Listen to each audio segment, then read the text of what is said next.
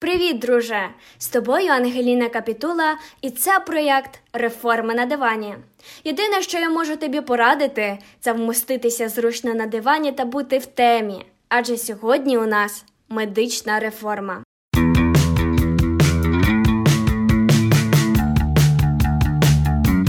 Допоможе нам розібратися із цією цікавою темою екс-радник міністра МОЗ 2016-19 років Гліб Бітюков. Добрий день, рада вас чути. Е, доброго дня, я також всіх вітаю і радий вас чути. Отож, відразу перейдемо до першого запитання. У чому полягає медична реформа та навіщо нам взагалі щось змінювати в системі охорони здоров'я? Перш за все, треба розуміти, що це не стільки медична реформа, скільки це реформа фінансування системи охорони здоров'я. Тобто, по факту, та реформа, яка розпочалася, вона не змінює загальний контекст е, якості надання медичних послуг і взагалі того, як медичні послуги будуть надаватися. Але вона принципово змінює систему фінансування.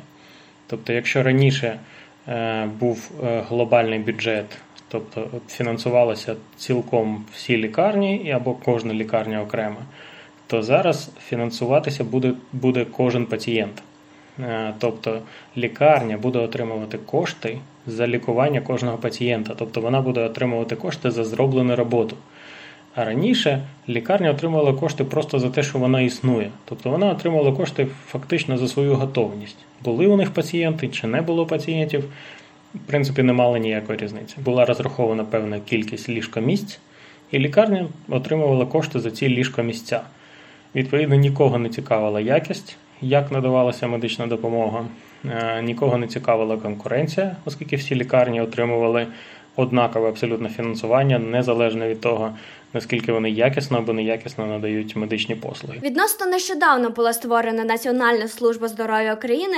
Отож, будь ласка, пане Гліпо, розкажіть. Що це за орган та яку роль він відіграє в трансформації системи охорони здоров'я?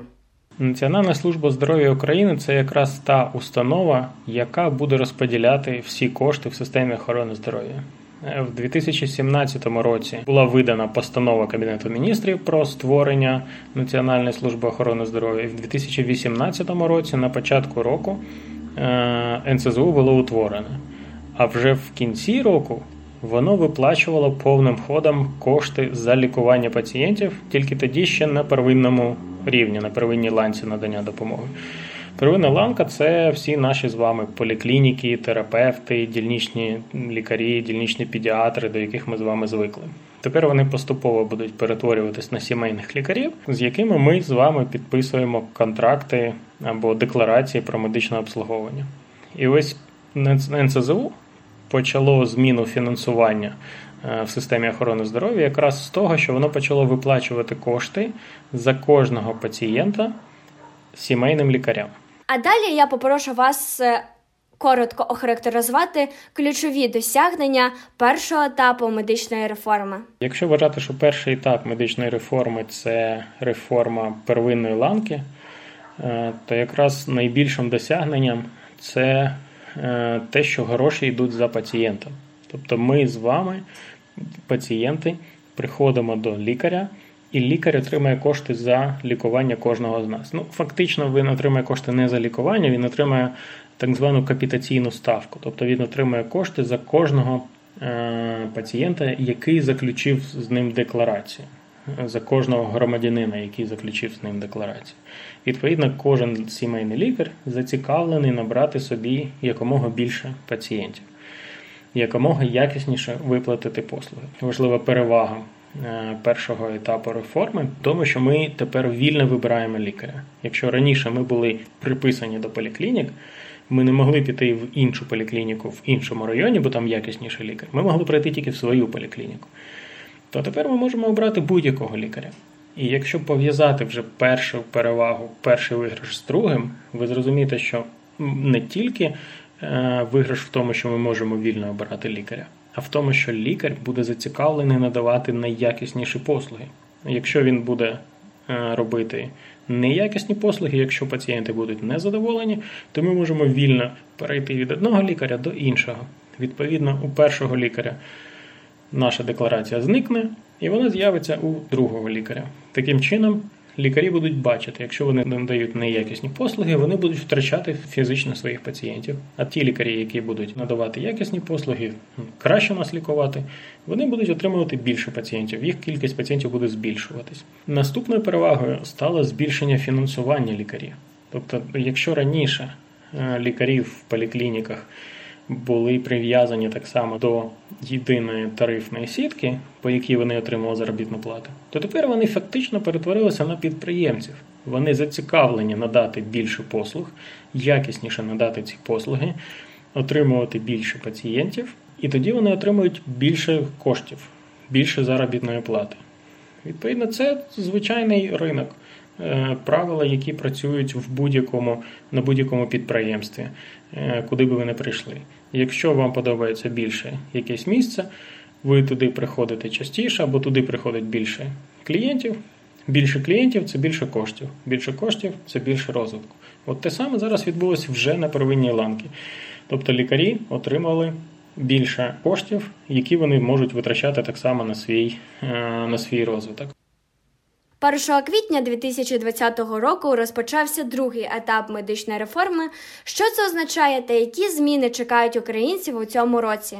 Зі зміною вторинної ланки системи охорони здоров'я знову ж таки це перш за все зміна фінансування. Будуть змінені правила, за якими лікарні будуть отримувати кошти за нас з вами за пацієнтів. Тобто тепер, так само, як і на первинній ланці, кошти будуть йти за пацієнтом. Такий вже достатньо популярний відомий вислів, за яким тепер працює наша система охорони здоров'я. Е, тобто лікарні будуть отримувати кошти за лікування кожного із нас. До лікарень ми будемо потрапляти завдяки направленням з первинної ланки. Одним з до, до речі важливих елементів реформи, про які я не згадав в попередньому питанні. Є створення електронної системи, в яку будуть введені і вже введені в принципі більшість нас з вами, тобто більшість пацієнтів. Це система є Health або система електронне здоров'я, так її можна назвати українською мовою. Переваги в тому, що тепер всі записи будуть в електронному вигляді. Відповідно, якщо ми приходимо до е, лікаря первинної ланки, до лікаря сімейної медицини, е, і з його точки зору ми потребуємо надання допомоги на госпітальному етапі він направляє нас на госпітальний етап, але всі записи, які він зробив, будуть вже введені в цю систему е, електронне здоров'я. І коли ми прийдемо в лікарню до на вторинну ланку до лікаря в лікарні, він відкриє всі записи, які зробив попередній лікар. Відповідно, нам вже не потрібно носити незрозумілі е, записи, які ми не можемо прочитати, медичні картки, з яких випадають папери, документація. Е, куди вклеюються або вшиваються, або степлером прикріплюється купа аналізів, які ми так само не можемо прочитати. Тепер все це буде в електронній системі.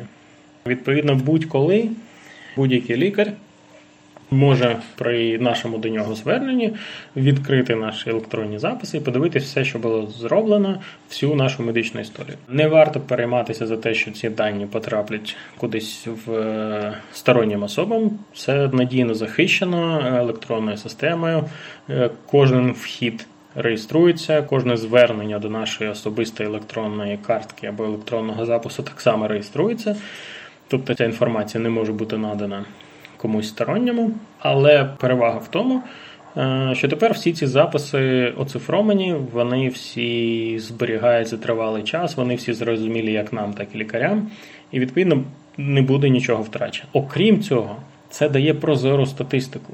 Бо зараз вся статистика збиралася на паперових носіях.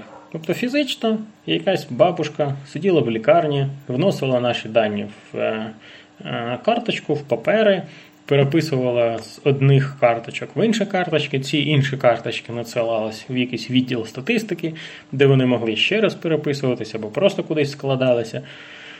І могли потрапляти або не потрапляти в якусь загальну офіційну статистику. З точки зору пересічного громадянина, це можливо не настільки важливо і не настільки цікаво, але насправді для держави це дуже потрібно для того, щоб розуміти, в якому стані знаходиться як система охорони здоров'я, так і система пацієнтів. Тобто на що потрібно приділяти більше уваги? Чому потрібно приділяти більше уваги? Це лікування серцево-судинних захворювань, це лікування новоутворень, це лікування хронічних захворювань дихальної системи, чи Е, це проблеми з народжуваністю, чи це проблеми з е, неправильним вживанням ліків, і так далі. і так далі, і так далі. Це ті речі, які дають можливість проаналізувати, як відбувається е, лікування в країні, що потрібно покращити. Без цього, без цієї прозорої статистики, яка об'єктивна, адекватна, неможливо насправді ні планувати, ні виправляти все те, що було зроблено неправильно. На вторинній ланці зараз якраз так само починає діяти ця система записів. Е, є Health, електронна система охорони здоров'я, в яку будуть записуватися всі пацієнти. Відповідно, кожен пацієнт буде приходити в лікарню. Е, лікарня буде надавати послуги, і за ці послуги їй буде сплачувати Національна служба здоров'я України, про яку ми вже згадували трошки раніше.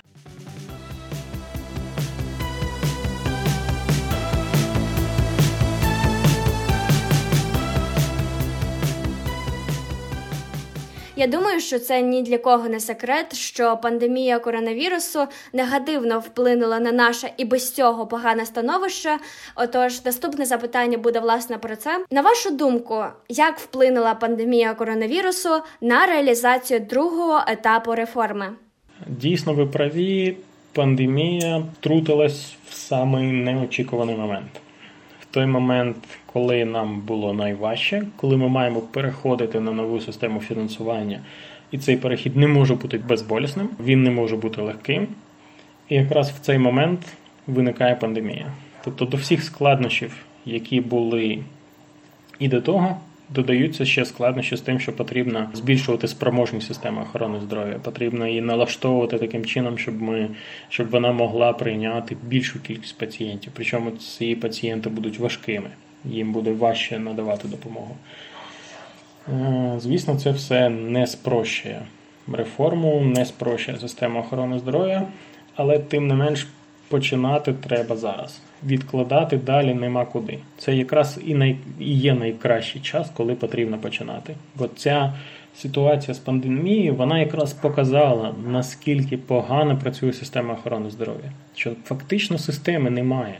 Є окремі лікарні, е, є окремі лікарі, інколи є окремі відділення, в які ми хочемо з вами прийти, і всі решта, в які ми не хочемо прийти. Тобто буває так, що ви приходите в лікарню. Є така стара радянська лікарня, страшна, в яку ви не хочете приходити. І десь там на другому поверсі є нормальне відділення. Чому воно нормальне? Бо там працює лікар, який бере кошти з пацієнтів, який розуміє, що для того, щоб пацієнти до нього приходили, він повинен зробити нормальні умови, куди захоче приходити кожен пацієнт. Він вкладається в розвиток власний, він вкладається в розвиток відділення, в якому він працює, купує обладнання навіть за свої кошти. І відповідно його відділення виглядає непогано. Але це його відділення, бо він це зробив. Тобто він є такий маленький феодал. В непоганому розумінні цього слова, оскільки він же ж заробляє кошти не просто привласнюючи себе щось, щось інше. Він заробляє кошти через те, що до нього приходять пацієнти, а пацієнти приходять до нього, тому що він надає найкращі послуги. Тобто, це вже система, коли кошти йдуть за пацієнтом, але вона дуже збочена, бо від цього отримає певний лікар, але нічого не отримає лікарня. І нічого не отримуємо, в принципі, ми з вами. Ну, Ми отримуємо якісне лікування, ми платимо кошти, які лікар кладе собі в кишеню. І певну частку цих коштів витрачаючи на розвиток відділення навколо. Але окрім лікаря, там ще працюють медичні сестри, там ще працюють молочні медичні сестри, яким можливо щось дістанеться, можливо, ні. І відповідно ми бачимо такий дуже неравномірний розподіл цих фінансів. І от якраз е, втручання коронавірусу, втручання епідемії показало, наскільки система не готова. Бо є ось ці окремі якісь роздріблені такі частинки охорони здоров'я, але вони не поєднуються в систему. Ми не можемо налаштувати нашу охорону здоров'я як систему сконцентрувати десь е, більше ресурсів. Наступне питання буде дещо особливим як для нашого формату, а саме від студента одного із медуніверситетів України про наболівше. Цитую: у мене мама працює інфекціоністом 20 років, має всі, грубо говорячи, регалія. Отримує зарплату у розмірі 4750 гривень. У той час як зарплата сімейного лікаря може досягати 25 тисяч гривень. Чи не створюється конфлікт між лікарями і чи планується якісь зміни в окладі? Тут треба розуміти дві принципово е, важливі речі відповідно це запитання. Перше, зарплата, яку зараз отримає лікар-інфекціоніст, так само як і будь-який інший лікар, е, встановлюється державною тарифною сіткою. Тобто вона є одна на всіх. Е, колись давно держава визначила, скільки має отримувати кожен лікар або кожна медична сестра. Збільшити це практично неможливо. Єдиний варіант, яким чином можна було це збільшити, е, це встановлення додаткових надбавок за тривалість роботи, за складність роботи, за роботу там, припустимо, з дезінфікаційними розчинами. Якісь місцеві надбавки могли бути. Таким чином можна було трошки збільшити е, цю заробітну плату, але знову ж таки не суттєво. Зараз, коли відбувається реформа системи охорони здоров'я, е, ця державна тарифна сітка перестає існувати. Тепер кожен лікар буде законтрактований закладом охорони здоров'я, тобто лікарнею, або він може стати сам ФОПом, якщо ми кажемо про первинку, і отримувати стільки коштів, скільки йому може заплатити Національна служба здоров'я. Е, повертаючись до того, що ми вже казали раніше, в цьому році коштів більше не стало. Тобто розраховувати на суттєве збільшення зарплати не варто. Це буде відбуватися, особливо якщо ми кажемо про лікарів первинки або про лікарів вторинки, які працюють в більш прогресивних лікарнях. Е, ця зарплата може бути збільшена, там, припустимо, з 8 тисяч гривень до 15 тисяч гривень на місяць, або ще трошки більше. Але знову ж таки, це невеликі кошти, насправді, це не дуже сильно покращить ситуацію. Але тим не менш, це ми кажемо про це. Зміна системи фінансування призведе до того, що ці кошти, ці зарплати будуть збільшуватись з року в рік. Це якщо ми кажемо взагалі про зміну системи фінансування.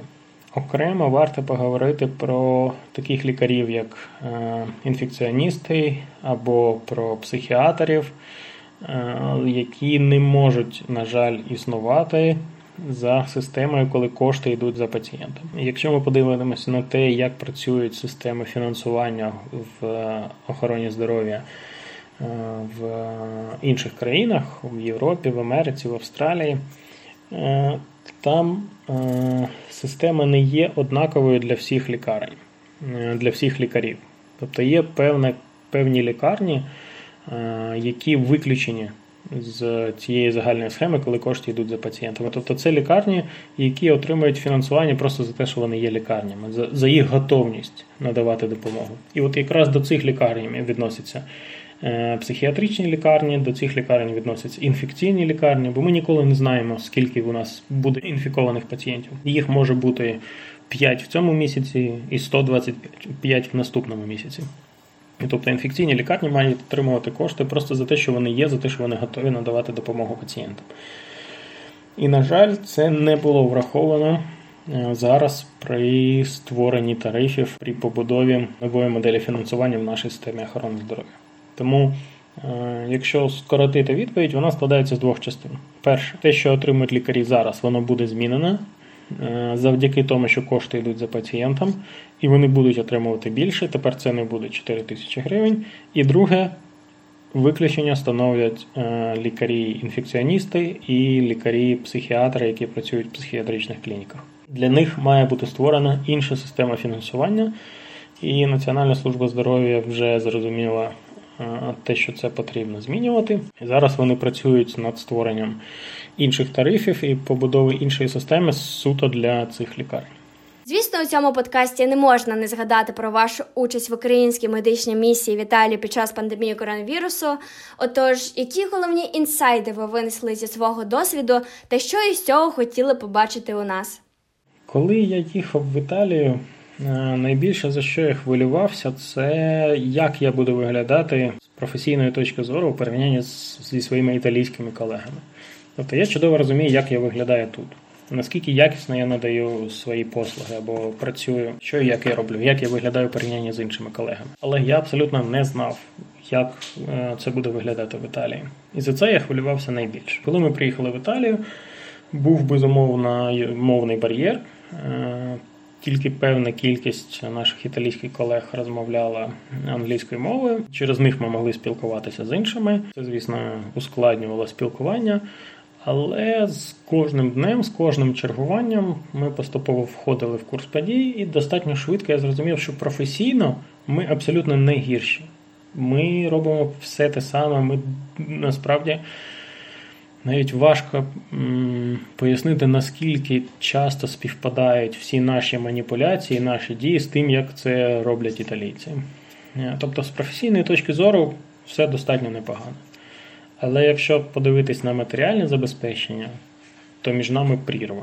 Я коли побачив все те, що мають вони, і при цьому вони, звісно, казали, що у нього що у них не вистачає обладнання, не вистачає забезпечення медичного. Я подумав, а чим тоді будемо лікувати ми? Тобто при поверненні в Україну ми не матимемо практично нічого. Тобто лікувати крапельницею червоним колпачком всіх пацієнтів, поєднуючи трубки від крапельниці з кисневими трубками, е, стерилізуючи старі інтубаційні трубки, ну це, це не лікування. Коли ти бачиш в Італії все обладнання, яке лежить перед тобою, ти можеш піти в кладовку, взяти все, що тобі потрібно від інфузомата або монітора пацієнта до е, пелюшок, ковдр і все, що завгодно, це набагато спрощує е, роботу. Тому, якщо казати про інсайт, е, там я побачив ось ту систему, яка має працювати. Коли ти працюєш тут, ти цього не помічаєш. Коли ти приїжджаєш туди, це вражає. Коли ти повертаєшся сюди і знов бачиш все те, що є тут після трьох тижнів перебування там, тобі стає ще більш прикро за те, що ти бачиш тут, і за те, що ти змушений працювати в в цьому оточенні, в цьому в цьому обладнанні. І можна подивитись, як працює інша система охорони здоров'я. Оце та система охорони здоров'я, яку ми зараз тільки почали будувати. Якщо ми кажемо, що між нами велика різниця. Різниця між системами охорони здоров'я України і Італії, вона велика, але Італія зараз знаходиться там, куди ми тільки почали йти. І повертаючись до того питання, чи варто зараз змінюватися з фінансування охорони здоров'я, чи варто зараз, в період пандемії, щось робити, варто. Бо тоді ми взагалі не прийдемо туди, де вони знаходяться. Ми взагалі не матимемо Е, такого забезпечення. На жаль, наш подкастик підійшов до кінця. Дуже дякую, пане Глібе, що допомогли нам розібратися з медичною реформою. Е, я так само вам дякую. Було дуже приємно з вами спілкуватися. У вас дуже цікаві запитання, і мені було цікаво на них відповідати. Е, я вам бажаю гарного вечора, або якщо цей підкаст прослухають в інший час гарного дня. Перше, про що ми маємо дбати, це власна безпека. І як кажуть мої іноземні колеги, who will treat the medics? Хто буде лікувати медиків, якщо самі медики захворіють? Тому нам потрібно думати про себе і хай більше нашої любові. Був спікер Гліб Бітюков. Надіюся, тобі сподобався цей подкаст. Бажаю хорошого настрою і до нових посиденьок на дивані.